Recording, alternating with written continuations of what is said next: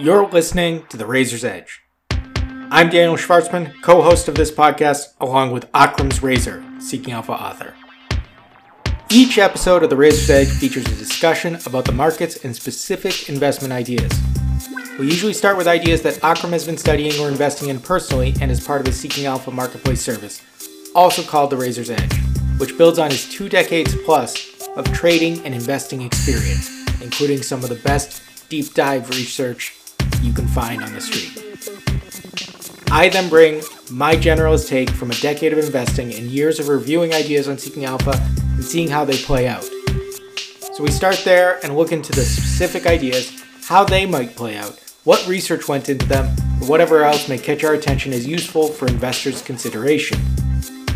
If you're interested in more of those ideas, as well as up to date developments and the chance to swap ideas with Akram and other investors directly, you can check out Akram's Marketplace service by typing Akram's Razor or the Razor's Edge on the search bar on Seeking Alpha or going to the marketplace. If you want to just get these conversations, subscribe to this podcast wherever you get podcasts make sure to leave us a review or share with a friend. We'd be truly grateful. Our standard disclaimer and disclosure The Razor's Edge is a podcast on Seeking Alpha's The Investing Edge channel. The views discussed belong to either Akram or me, respectively, or to our guests when we have them. Nothing on this podcast should be taken as investment advice of any sort. We'll disclose our positions in any stocks discussed at the end of the podcast or during our introduction to a given episode. Hi, everybody. Today we're talking the bankruptcy market, which would mean something different in just about every period I'm aware of in market history until the past couple weeks. We're recording this on Monday, June 15th, a day that may live on in infamy, at least for market observers. Hertz filed to offer $500 million worth in equity despite filing for bankruptcy three weeks ago and having what appears to be a clear negative equity position. Hertz is the most prominent example of the day trading bankruptcy phenomenon, perhaps a trendsetter, and there's a lot more going on in terms of the broader economy. So, to make heads of this, we're speaking with Sam Zughayer, managing director at Berenson, investing banking and private equity firm that participates in restructuring and investing in emerging from bankruptcy stocks. We're asking him about what he's seeing and hearing and how he explains as much as anybody can what's going on right now. So, Sam, good morning. Good morning. Let's just start. I guess give us a little bit of background first. What exactly is Berenson's role normally in this process? Where do you, you guys usually come into the bankruptcy restructuring scene? Sure. So, so Berenson and Company is a is a merchant banking platform headquartered in New York. So it's a traditional kind of investment banking practice on the advisory side. In the main, it's an M and A advisory firm, but we also have a financing practice as well as a restructuring practice, which I oversee.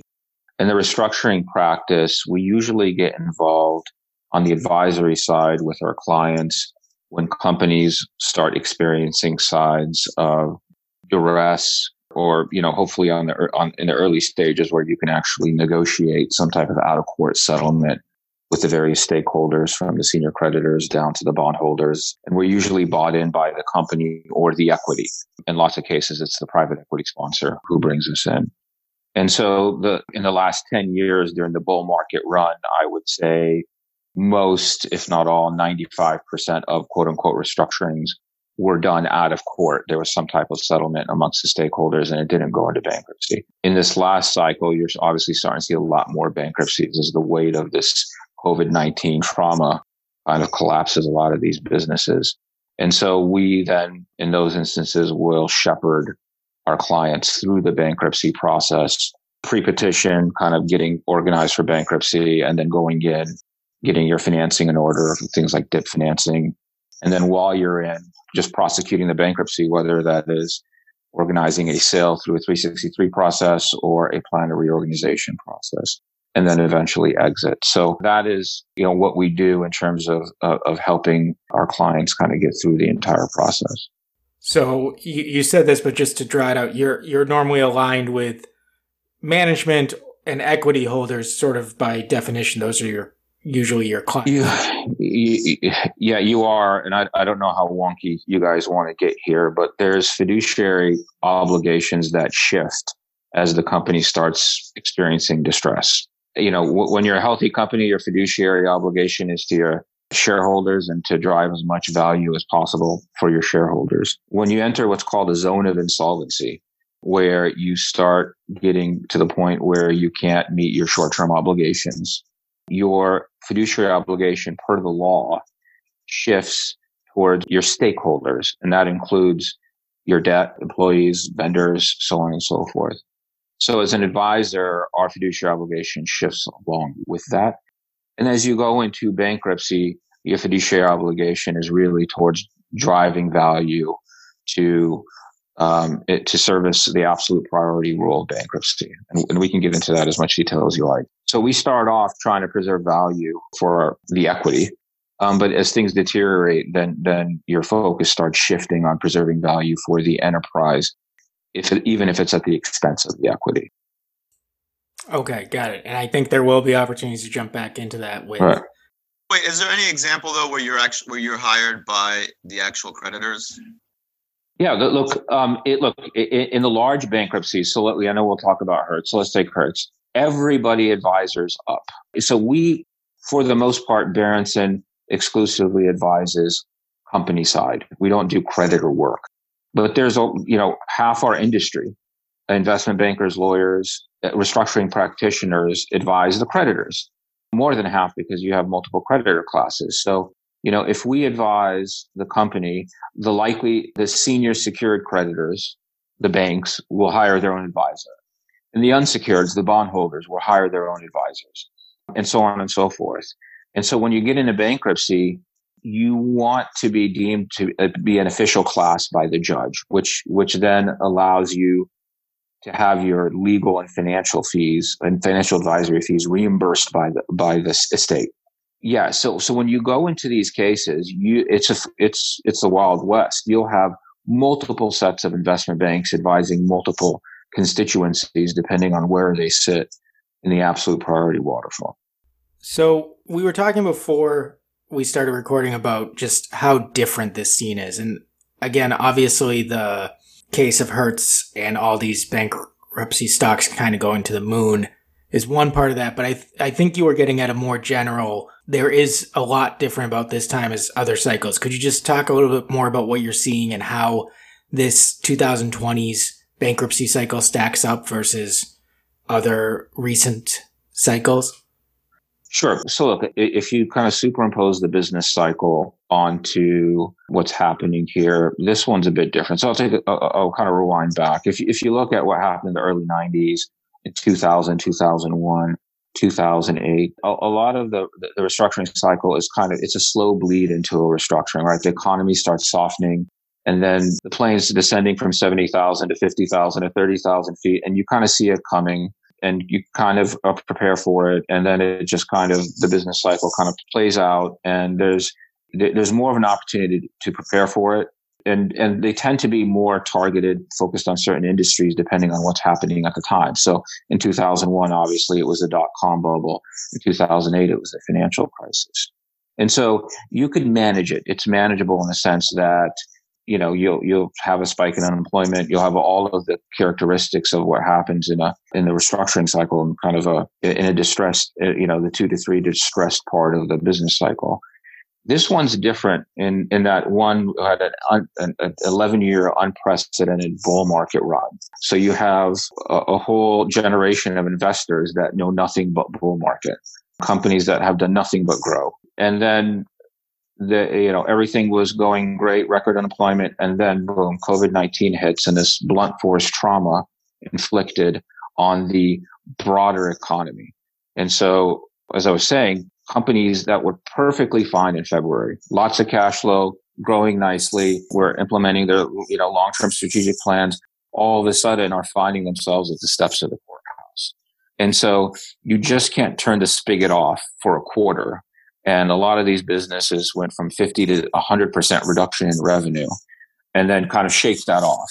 Now, some there's going to be some winners for sure. I mean, lots of large tech, other spaces there's some there's going to be some losers but this this one in particular has i don't think i we i've seen this in, in my career um, certainly and you know it's still a lot of uncertainty in terms of how we're going to come out of it. And I caution people about getting too enthusiastic about whatever job numbers come out in the summer leading into the fall or how the stock market improves because I still th- I still think we don't know the extent of the damage until companies really start turning back on, furloughed employees start coming back.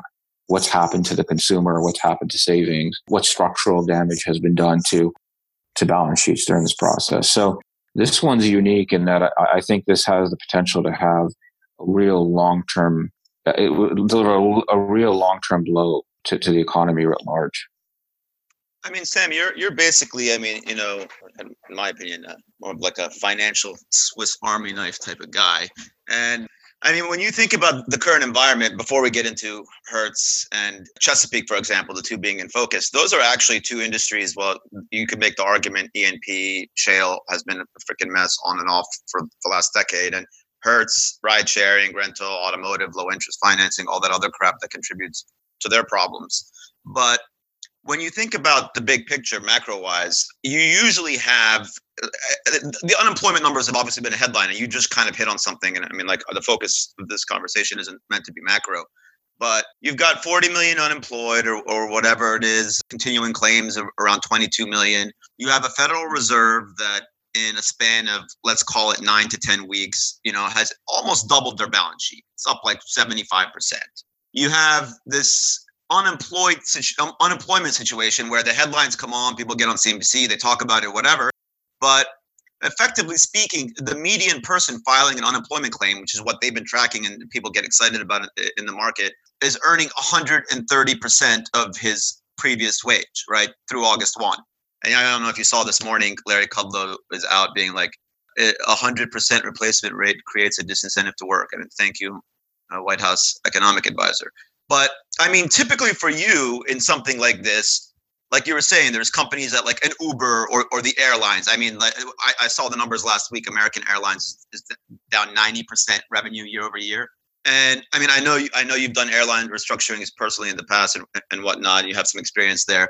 But when you look at these businesses, they're being underwritten. When we were looking at Carnival Cruise Lines and, and the announcements came out like a month ago that uh, PIF and whatever invested, it basically was like, hey, we have enough liquidity to be at zero revenue for 12 months. That was the measuring stick in late March, early April. So you as a distressed person who kind of like in this type of environment, you know, is usually extremely busy, opportunities to make money, but like there's these weird disincentives here. Like like you said, structurally we don't know what happens here. It's, this is a big social sciences experiment as far as what the Fed has done and, and what's going on in stimulus. But in the immediate near term, you know the perception is well you know it's stimulus and as long as no one thinks about the long-term cost it's so seismic in near-term cost that it, it actually causes let's call it consumption expansion. Because when i tell you you've lost your job you're not supposed to have a wage that goes up to 130% of what you were making before and you have all your free time and you can sit at home and shop on amazon and, and watch netflix and, and, and order food and get yourself a komodo grill.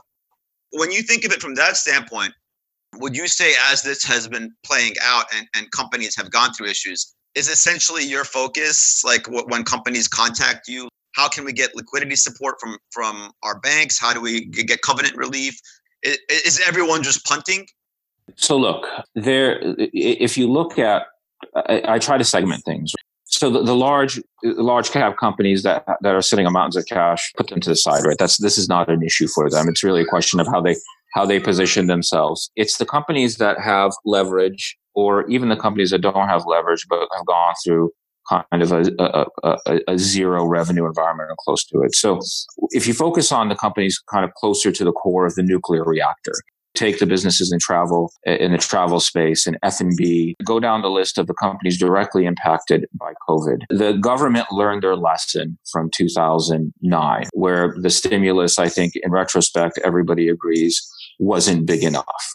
And so they're now the pendulum has switched has has shifted to we're going to make sure it's big enough. If it's 75, if the balance sheet's increased by 75, it'll it'll likely double. And yeah, so there just, just to, sorry to interrupt you there, but like I mean, 2009, and, and I mean obviously you went through that in, in detail from from when we start. New Century Financial filed for bankruptcy in January of 07. The Bear Stearns hedge fund mortgage nonsense, whatever, was like summer 07. We were in a two and a half year cycle. I mean, like, you know, strippers with six interest only loans, nobody felt bad for them. There was a legitimate moral hazard argument constantly that perpetuated. We shook out a lot of weak hands before it got to systemic over leverage in the banking system. But this time around, you talk to a person like, uh, you know, there was that Monty Burns uh, who Ashford Realty Trust, and he wrote is like, you know, he wants to sue the Chinese because he basically believes they, they've crippled his hotel business, and he was a, a very over leveraged business beforehand. Any single person who had any problems with their business, if you talk to them today, you showed up at somebody's house who like actually can't find a job or you know this isn't my fault. You told me i can't work. You forced me to close this. This is what's happening. So like when, when we talk about like the the fed learning their lesson from 09 i think 09 08 07 was very reflexive and dynamic but like it was also balanced in the consistent debate we'd had through up until that point this is this is the exact opposite right isn't it it is look i only say in a sense that they learned that you can't limp into this. You got to go strong at it. So there, they threw money at this situation. One, I think because they were scared. This isn't targeted. I, I don't think the stimulus packages, well, I think stemmed some of the tide, right? It was a tourniquet that was put on. So if you take the Triple P program, which is a payroll protection program, there was a lot of uncertainty around it. A lot of, for example, private equity businesses took it and then returned the money because there was no guidance, no guidelines around who should and who should not take it. You look at the Main Street lending program. A lot of guys aren't taking that, right? It's not forgivable debt. You, you know, it's onerous terms. You got to pay it back. So putting the consumer aside, because I think it's a much longer discussion in terms of what's been done to help the consumer. I think for companies, especially the, the, the, the SMEs and the middle market, lower mid market type companies, those are the ones that I think once the, the, the stimulus stops coming, are going to be in real trouble, right? That's that's who I'd like to see. Who I'm curious to see how that how this damage has has impacted them. I, I, think a third. Take Manhattan. I live in Manhattan. I think a third of these restaurants are not going to reopen. I think there's going to be fundamental changes in how corporates run their practices with respect to how they consume real estate, how they consume services around real estate. So I think there's going to be a fundamental shift that, you know, in the long run may be a positive thing, but in the short to intermediate term, I think is going to be very painful, which is why I can't reconcile the, what's happening in the stock market to, you know, you can argue V-shaped recovery all you want, but if you're a dry cleaner that, you know, or a, a nail salon or a barber that lost their lease, not going to open again, it, it just, it, it, it's going to have a material impact on, on this economy. So, which is why I always follow the credit markets, not the equity markets when I want to get a sense of, uh, you know, uh, of what the future looks like. Okay, I mean that's fair enough. And so, like, if you rewind that a second, specifically when you're advising, for example, in this environment, like you said, there are structural issues and a lot of question marks around a V and if you lost your lease or whatever. Do we have a rule of law problem right now? Because this is something I haven't actually gotten a chance to talk with you about. Like, you know, if you're dealing with a company, are you going to the landlord and be like, because I know you personally sit on other ends of this, and you have your own investments and and whatnot. Like, is a tenant like, I don't want to pay you? Uh, but at the same time, are you sitting with the company that you're advising and being like, let's go get relief from the landlords? So let's take real estate as a as a specific example. As far as I know, there's no federal law that's mandated how landlords should behave vis-a-vis their tenants and, and prescribing relief to the tenants. But what you've what you've had is massively, something 30, 40% of commercial and real retail tenants have either not paid their rent or have tried to defer their rent. Th- that number is usually three to five percent, and, and, so it, it's so while the law still is intact, it's Lord of the Flies out there uh, because there's no the system is overwhelmed. Can you imagine what would happen to the, the court system uh, and, and how these things are adjudicated if all of a sudden you've had millions of claims come in from landlords saying their tenants can't pay? So what happens in these situations is there tends to be a fundamental reset, an out of court reset where I think landlords just start cutting whatever deal they can. If that space is desirable, I suppose they'll kick out the tenant or begin that process. But again, they have to go through the, the court ordered process to kick them out and, and they're all backlogged. And I mean, so, that goes back to the, the labor employment situation as well. You couldn't change the replacement rates So you come up with a $600 to get the average to 100. You still actually don't have the IT systems to handle the processing of the claims without changing the replacement rates. The system is this, our financial system is designed to move slowly. We churn cruise ships and it takes a long time to do that. what happens in this environment is it requires a nimble, kind of rapid fire response cross sector. And we're just not equipped to do that. Like the, the market figures it out eventually. The government is just throwing money at the situation. But the market will figure it out, but it won't be without turmoil and a lot of heartache for especially these small the, these small business owners. Makes sense. Daniel, should we try to get into these? Start with what are the, what are the two big ones, Hertz and, and Chesapeake? You know, like you want to just have you been following what's going on in the in the equity market, Sam? As yeah, far as these stocks, we, okay. I mean, obviously, it's probably entertaining for you guys. It is indeed. Are you surprised they got the approval to issue shares last week? Like, was that a so yeah, I, I the, the, short answer is yes. Yes, I'm surprised, but look, I, I think it it'll help to because I think bankruptcy is such is this arcane thing in people's minds. I, I think it is helpful to kind of explain the process and why some of this stuff could be happening and why why it is surprising. So so take let's take Hertz.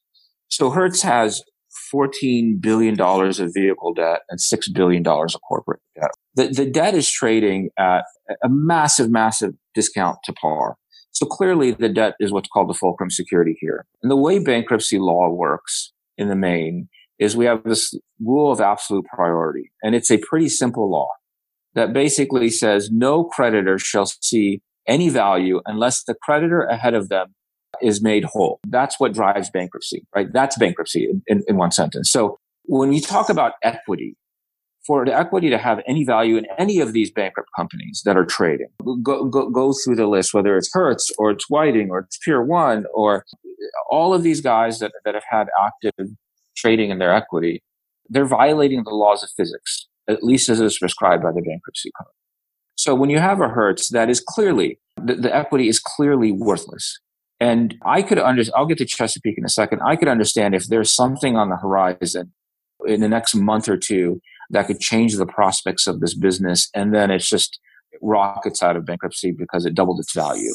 But Hertz is not, that's not going to happen with Hertz, right? It's an old stodgy business that's 100% reliant on business travel in the main. So is there no argument that if you if you're like somebody was trying to make the case to me that was like you know uh, Hertz can go in and argue before the bankruptcy judge that can continue to stall and be like we're holding our breath we're not dead. Well, this is well, COVID yeah, passes I'll, and we'll make it through. It's a stall tactic. Well, you have to understand also the, the second point about this is the bankruptcy code is in the US, unlike Europe and lots of uh, other jurisdictions around the world, is designed to rehabilitate companies. It's biased towards rehabilitation of companies. Unlike if you, let's say, went to receivership in the UK, those, those bankruptcy codes in the main are, are, are designed to liquidate companies under the thesis that it's, it's law, it's survival of the fittest. And hey, if you're in bankruptcy, guess what? You didn't survive. And, and then, you know, it's more efficient to liquidate you and let the market. In the receivership laws, it's a liquidation of companies. Here, it's a little bit screwy, right? Because it's it's debtor friendly, company friendly, and so what you've seen is companies that go into bankruptcy go out, and then go into bankruptcy again a few years later go out. So you have these Chapter 22s and Chapter 33s of these companies that clearly should not be clearly should not exist haven't proven themselves able to compete in the marketplace. But our bankruptcy laws are designed to rehabilitate companies. And so that's what we got. So judges who oversee these bankruptcies are biased towards allowing more flexibility in service of rehabilitating these companies. So when you ask me if i'm surprised that hertz is effectively allowed to go out and commit fraud which is what it's doing by placing this equity in the marketplace, knowing under absolute priority that the, the debt is way underwater. They're taking advantage of these Robin Hood type traders or these retail traders that don't understand the fundamentals of how this works. But, but the judge is first, uh, the judge, uh, the judge in this case is saying, okay, I'm trying to re- help rehabilitate this company and bring in as much value to the estate as possible. So if the stock's trading at whatever, and these guys think they can really place half a billion dollars of equity, let them go at it. They're not worried about, okay, who are the chumps that are buying this stuff? And are they going to get wiped out? That's not uh, the bankruptcy judge's mandate. Uh, if, the, if, if he had like a, an overall concern about the economy, then they'd say, no, you, this doesn't make any sense. But, but so in that regard, I think that's why the judge did it, but I'm nevertheless surprised that it happened. You call it a mandate. Is it similar to, you mentioned the the priority of bankruptcy is that whoever is higher ranked in the debt chain has to be made whole before anybody gets valued. Does the judge, do judges in these cases have leeway to make the common sense adjudication that you or I might? Or are they kind of required to just do their job by the law and say, well, my job is to rehabilitate the debtors and so go nuts? Well, look, I, I think that what the what what was probably argued to the judge is, hey, we need financing to fund this bankruptcy. The debt financing is going to be very expensive. It's likely going to have to prime the existing lenders. And look where the stock is. We think, and Jefferies, I think, is doing the placement here. Um, we're pretty confident that we can go out and place this. And if the equity market wants to buy it, you know, that's not our business. And so we're just going to go out and raise this capital. Whoever buys that equity should write it down to zero day one. I mean, they're buying an option that is way, way, way out of the money. Uh, that's going to expire in a month or two. But, but I, I think the bankruptcy court's view, and, and again, there's no precedent for this because I, I can't remember, at least since I've been doing this, and I've actually went back and looked at it where in any instance where a company tried to fund its case with an equity offering. I've never seen it. So this is a, a kind of a, a, strange new world we're in. So this doesn't have anything to do with like, for example, like you know, there's always an argument that the people who are long the credit uh, are also have hedged somewhat with short the stock. Capital capital structure play. Like, is have they gotten together with management and been like, listen, you know, it's beneficial to us to issue some equity here because we're getting squeezed no. on our short. Okay. No, no. So so look, this structure arbitrage has has existed forever, right? You have these hedge funds company goes into bankruptcy you know you short the equity you go long the bond. And in the pre let's say robinhood late stage capitalism days that worked because there's efficiency to it. You didn't have guys you know going in and buying the equity and blowing up your trade which is what's happened now. I mean, i'm sure some of the bounce was the short covering on Hertz and some of these other guys. But you know, structure. Well, I mean, these are like freak, these are freak show trades, right? Though, like, yeah. at the end of the day, like you just said, how much debt does Hertz have?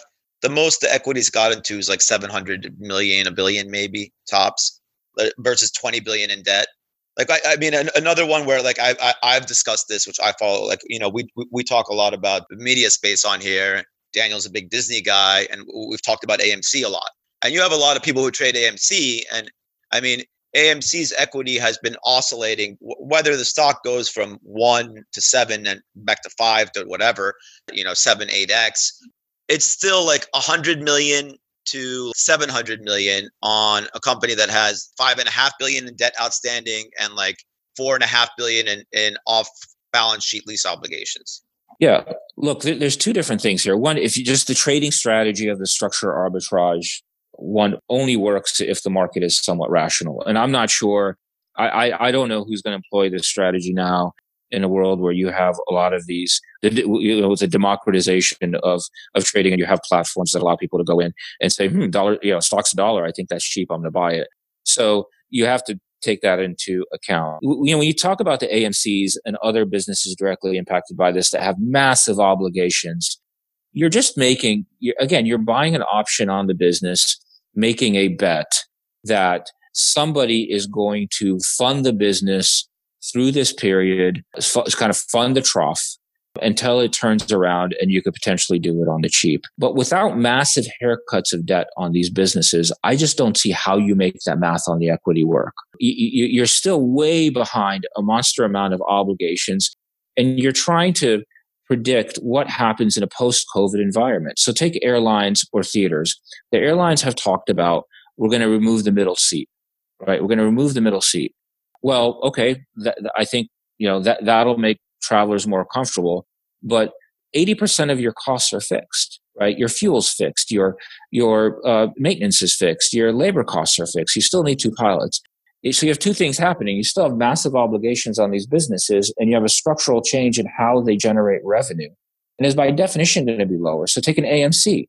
You're talking about having uh, people seat in, sit in every other seat or reconfiguring the theaters to allow for more space. Well, that's less revenue. That's less volume. Well, you know what they said, which was funny. They had they had the I think it was the Cinemark CEO who was on TV, and he was like, "Well, look, w- w- our typical occupancy on average is thirty percent because, like, you know, Monday through Friday and all those screen times, you know, the, the, theater is mostly empty. So he's like, all we got to do is is manage to shift people who are watching together in the weekend more into those other slots." Yeah, look, uh, just to make the math work on that, and, and I think what the the equity. See, well, the reason I look at the credit markets versus the the public equity markets is the credit markets are guys that do deep dives. It's less. There's no Robin Hood in, in, in the guys that buy bonds, right? There's less democratization of it. You're focused on on finance professionals that that that look at this stuff and really try to price in the risk. And so you see it in the price of bonds and how they're trading. Where the equity markets, there's so much noise in it that it's it's hard to kind of put your finger on what the real value should be and it's impossible you can have a perfectly good thesis that's blown up by all of the noise th- th- that you see in, in, trading equities no no it's it's it's, it's crazy but, but going back to Hertz, look, uh, you know, what's Jefferies going to say in the prospectus? Uh, you know, company is in bankruptcy, bold, underlined, uh, exclamation point, exclamation point. right? That's the first time in an equity offering prospectus they're going to have to say this company is in bankruptcy. And oh, by the way, they also have to say that the the New York Stock Exchange, uh, uh, you know, at the end of May, commenced delisting proceedings. So you're buying a bankrupt stock that's about to be delisted. It's uh, it's full very disclosure. odd. Full, right, full disclosure. Well, it's right there in the page one of the prospectus in bold. We are in the process of a reorganization under Chapter 11 or of Title 11 or Chapter 11 of the United States Code or Bankruptcy Code, which has caused and may continue to cause our common stock to decrease in value or may render our common stock worthless. So it's in there. I think our premise is that the people who are going to buy this are not the sorts who are reading the prospectus. Obviously. I'm obviously in this case, $500 million if they manage to sell all the shares is going to waterfall into the the real proceedings. Are you seeing other signs of other? You talked about this being unprecedented, but the question is, will this be a precedent, and is it affecting normal, real bankruptcy proceedings because there's this sort of wild, it's market spirits gone to another level. Well, look, for sure, I think others are going to try this. If you have uh, actively traded stock, you know, whether Chesapeake and GNC and others go through and the stock continues to trade, and it's as frothy as Hertz was, is somebody going to argue, hey, let, us explore the equity markets because you know Hertz set a precedent? I'm sure. I'm sure you will see that, but I think I I I think that it's not substantive. Bankruptcies need to get financed. And they typically get financed through debt that primes other debt. It's got to be super secure debt. You're not going to lend to a bankrupt company unless you know you're first in line to get your money out. That's that's going to continue to be how distressed companies or bankrupt companies continue to get funded here. The only other thing that occurs to me here is there is Akram has talked about the Fed doubling its balance sheet. It's gone into buying ETFs, bond ETFs, and I haven't paid full attention to the Fed as far as w- what action they're taking now. But I mean, you should. That's just that's the only thing you should be paying attention to. You should just print the New York uh, Federal Reserve's Treasury purchase schedule, and that's your liquidity indicator. But yes. But the the question is, I guess, just that's probably affecting somebody earlier in the line than Hertz. But does that? Are you seeing?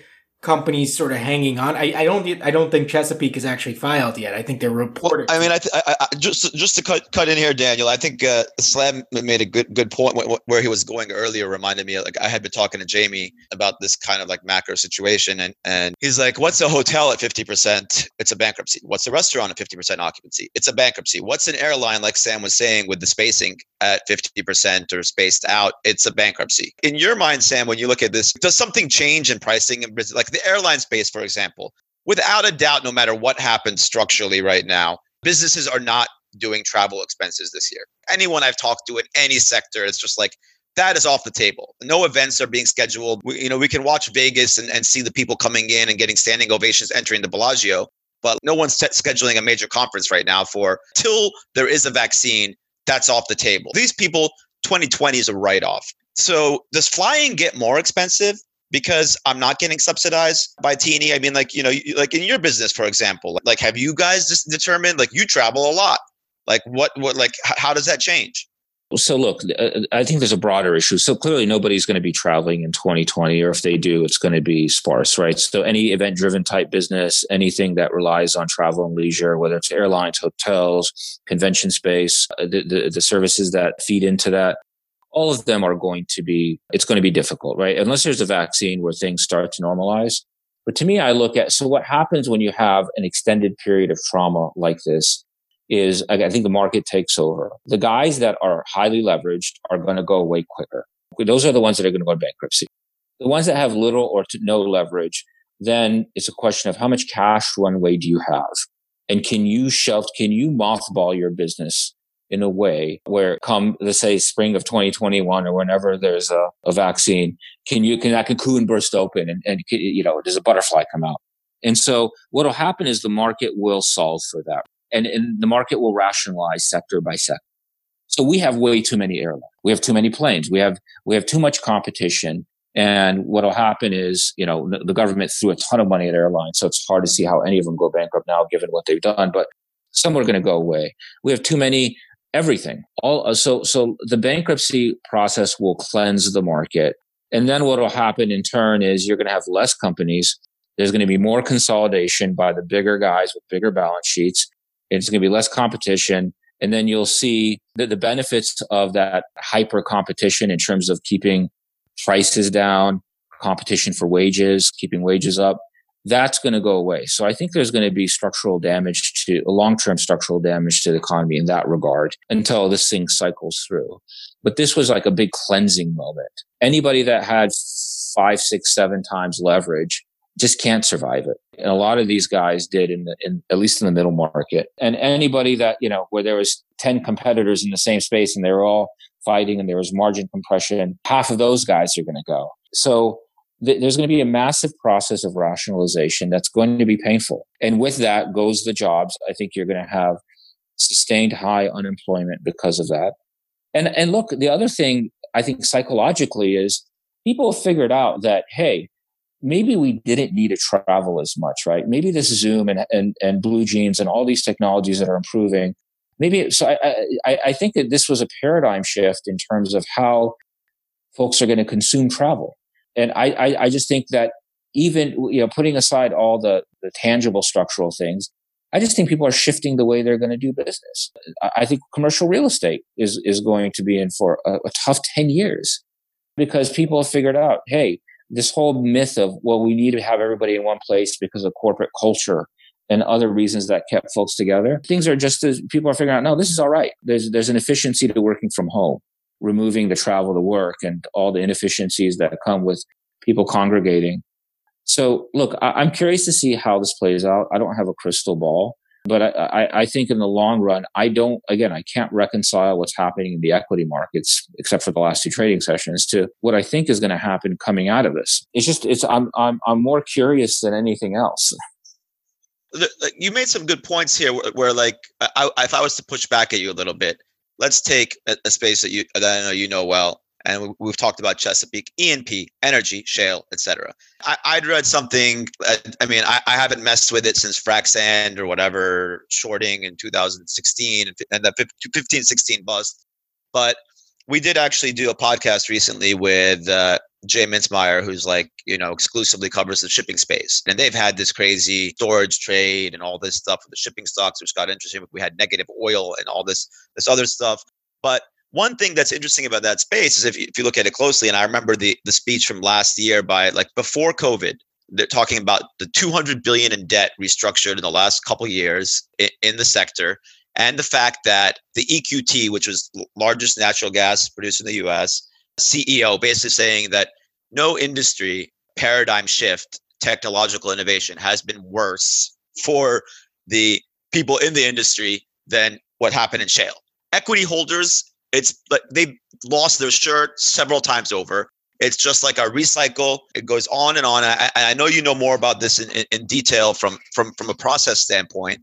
But you look at that space, and like for someone like me and, and maybe Daniel, who aren't in the weeds, and we look at it and we're just like, this is just keep. How do we get to producing 14 million barrels when it's got this capex treadmill and there isn't a single equity holder making money, and the U.S. government doesn't own the sector? This is private capital. It is a lot that happens in that space do they just have to roll over at lower rates and maintain a certain level of production and it's secured by that is there some sort of thing in the bankruptcy code that has actually perpetuated this deflationary pressure essentially speaking in shale production because like we talk about some areas where there's been excess that's good but is this one where it's been financialized yeah, look, it, it, it's a good question. Uh, look, the, the problem with the Ch- the Chesapeakes and the Whitings and all of these guys that even before COVID, you know, if you looked at you know the distressed logs that we all keep, eighty percent of it was in the space. There's macroeconomic pressures on this, and obviously the price of oil and their break-even cost of operations. They just they were breaching that, so they're all operating at deficit, massive massive uh, capex businesses, and so it was just unsustainable from from just an operating cash standpoint. And then you layer onto that the massive amounts of leverage they had. I, I think it's as simple as being over leveraged, and it, it's a, it's an issue of your incoming revenues could not meet the, your cost of your, expenses and, and and and the capex that you that were required to maintain the business. And so here take all of these guys, whether it's it's upstream, downstream, midstream, especially the upstream guys. The, the numbers haven't worked for a long time, and it's just not sustainable. They just all ran out of gas, and the idea here is, well, how can we survive long enough for there to be a bounce in oil prices? So Chesapeake has nine billion dollars of debt, and since the start of June, there's a rally in crude, and then the stock rallied, and then it came crashing back down we all knew Chesapeake was going to file for bankruptcy. I'm surprised they, they, they were able to hold out this long. There was just no way they would have to get back up to 80 to 100 bucks a barrel for a sustained period of time to make this business, uh, to get enough escape velocity to dig out of this mess. They clearly need a massive reduction in debt. And the only way to do that is through the, to the core process. So the guys that were buying the equity were just simply mispriced, uh, buying the equity in June of Chesapeake as oil was rallying we just simply di- didn't have didn't understand basic basic mathematics. And looking at okay uh, what does oil really need to be for how long for, for there to be any meaningful equity value here? And there's just this still chasm that exists. So it'll file. The stock will continue to trade and the stock's going to get wiped out because the bondholders are going to end up equitizing for almost all the equity. I mean, take Whiting. Whiting filed in April. They, there's $2.2 billion of debt that was exchanged for 97% of the equity. So the pre-petition equity holders, shareholders got 3%. And that's pretty normal in bankruptcy, right? They get a tip of the hat or some, you know, they, they're not even entitled to that 3%, but they're given that just to just kind of uh, make them go away. That's what's going to happen in Chesapeake. By the way, that's what's going to happen in Hertz is that the bondholders or the, the debt holders are going to equitize their debt and take all of the equity. And I think that's what people that trade these stocks are missing. I, I, I do want to know it's not without precedent that companies emerge from equity, from bankruptcy with value to their pre-petition equity. So American Airlines, when they went to bankruptcy the first time around, um, did the merger with, with US Air. And because of that merger, merger and how synergies were calculated, the pre-petition equity actually did have value. So there was an event that happened in bankruptcy that allowed for the pre-petition equity holders to, to get meaningful equity value. Same thing happened with, with general growth. So it happens every so often, but you can, you can price that in. You can pull out your calculator and do the, do the math on that. Everything else, whoever's listening to this, I would encourage them to, uh, unless they're employing some sophisticated structural arb strategy, don't buy bankrupt, don't buy bankrupt stock equity. That is great stock advice. I, I, I, I, nothing on here is investment advice. I never, yeah. I, I, yeah, I, I, yeah, I never thought I'd have to say that. Like, I never thought I had to say that. It's like when I told my son, "Don't put your finger on that flame because it will hurt." Like, like you just, it's just, um, it's just very odd. It's, it's, and it's unfortunate to see a lot of people losing a lot of money because they're just chasing the shiny object of this low stock price for an iconic name. Like it's so cheap, I got to buy it. So, is there actually like an unhealthy issue? I mean, that was kind of a little bit where I was going, where I, I maybe we, we missed kind of that point where with like what's happened in the energy space. Like, like you said, the, the system is kind of designed to to rehabilitate. But like, at what point does rehabilitation just be like the zombie element, keeping the dead alive. I look at an AMC and, and I, have seen what's going on with it, and I'm like, look, I, I understand Chapter 11 is not is, is not Chapter 7. It's not liquidation. What perpetuates holding on. Like AMC raised 500, like 500 million in liquidity. They have a foreign shareholder, Chinese, uh, it's complicated issues. They control 75%. You know, Silver Lake had, you know, kind of a disastrous investment in there. They're very smart firm you, you look at it and you're like, why isn't this thing just like, why aren't we finishing it with it here? Why is this not like, all right, this needs a debt reduction? Like, why does it get pushed out? Well, look again. I go to the U.S. model versus the European model, right? It, it, it is that it, it, should be someone should come in and say, guys, okay, there's a there's a fundamental flaw here, and let's fix it once and for all. The other problem is there's too much quote unquote rescue capital out there there's too much capital that's been raised to go in and specifically target these situations. And so if you could come in and invest a slug of pref that has a two or three X liquidation preference, prime all of the other lenders, well, then you just pile on top and everybody else gets pushed down. So there's a, there's a lot at play here as to why this keeps getting perpetuated. Look, uh, this is not to diminish that uh, a thesis that someone may have as to why this thing is going to turn around and how they're pricing and their risk. But you have a, a combination of a system that won't allow things to die, like the natural order of things can't prevail here.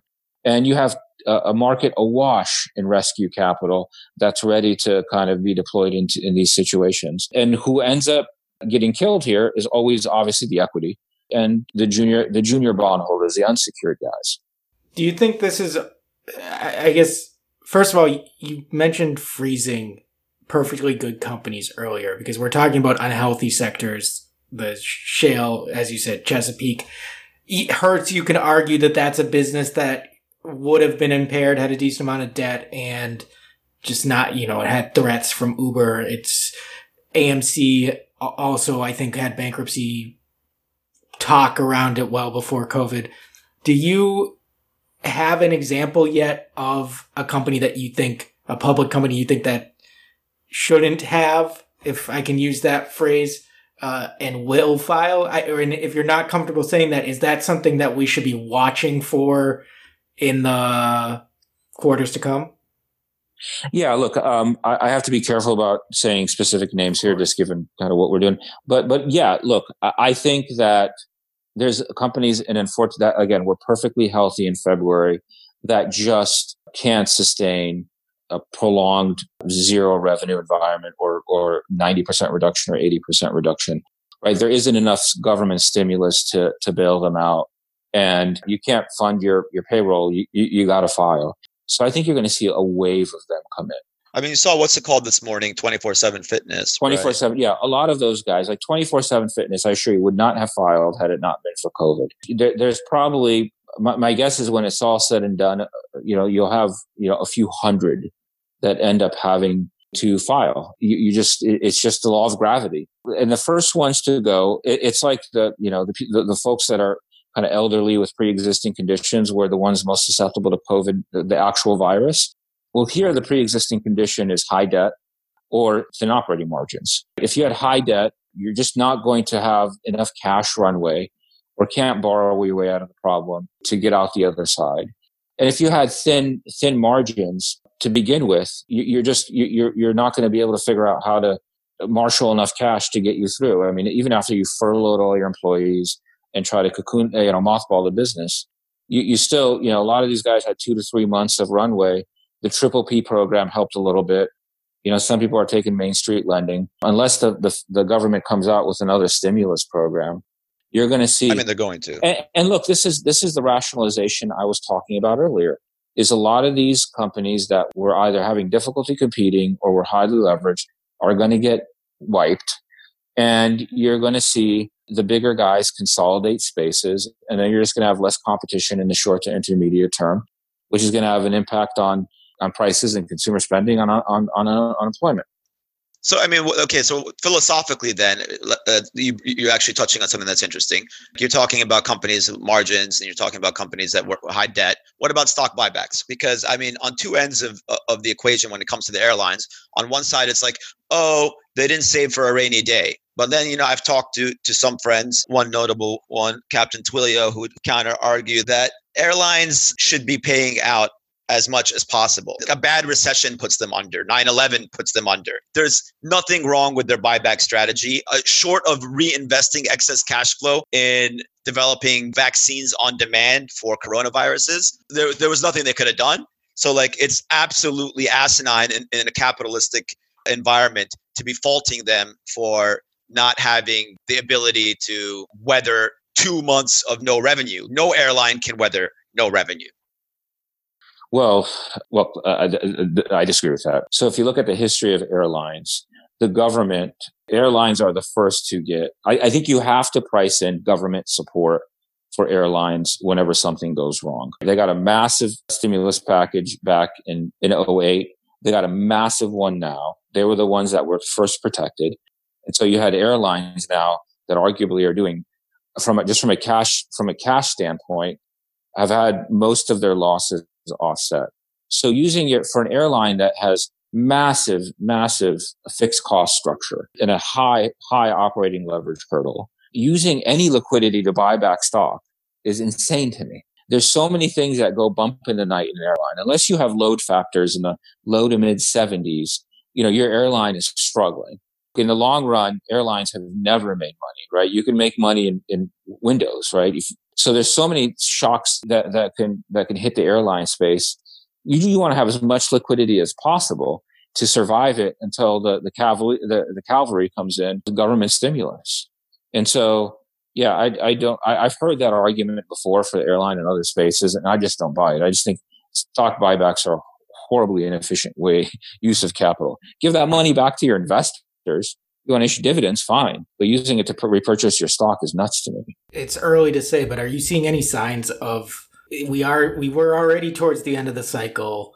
It was a cycle of a lot of share buybacks, activist campaigns, run lean, that whole philosophy of maximizing your return on equity, etc. Do you maybe this is just a cyclical thing. Maybe, maybe in 09 and 10 and 11, we were all believers in keep a Fort Knox balance sheet, and then all of a sudden that fades as you get further and further away from the trauma. But are you seeing any, or do you have any thoughts on whether companies are going to react to that sort of comeuppance that you're describing for airline?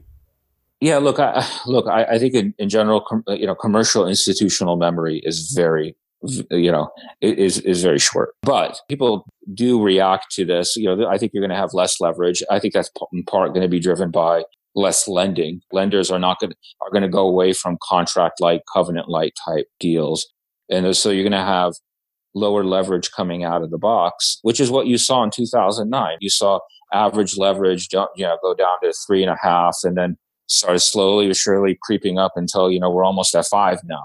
So you'll you'll you'll see that, and you'll see people kind of streamline. A lot of these employees that were furloughed just aren't coming back because companies realized they were bloated, right? So you'll see that, but then you know institutional memory is short. And it'll start creeping back up and creeping back up, and then and then we'll normalize again. I, I think behavior will change for sure, at least in the short run depending on how bad this is, uh, I, I, don't, you know, uh, uh if, if, if history is any guide, and if you look at prior cycles, people, people forget about things, you know, if there's a, if there's a vaccine in February of next year, this, this will be, you know, people forget about COVID altogether and, you know, it'll, it'll go back to where we were, uh, I, I think fairly quickly. But guys, I'm going to have to run here. No problem. Yeah, that was, that was more than enough. Thank you. That was, that was excellent. Yeah, really fascinating stuff. Thanks so much for joining us. My, my pleasure, guys. All right, take care. Take care. All right, All right bye bye. Disclosures quickly. I'm long Disney, which Akram brought up, though I'm not a big Disney guy the way he said it. No positions for Akram or Sam. Also, Akram mentioned Monty Burns, but meant Monty Bennett of Ashford Companies. Great Freudian slip. Thank you so much to Sam Zughayer for joining us. Please subscribe wherever you get podcasts, leave a review, and share with a friend. Thank you so much for listening and see you next time.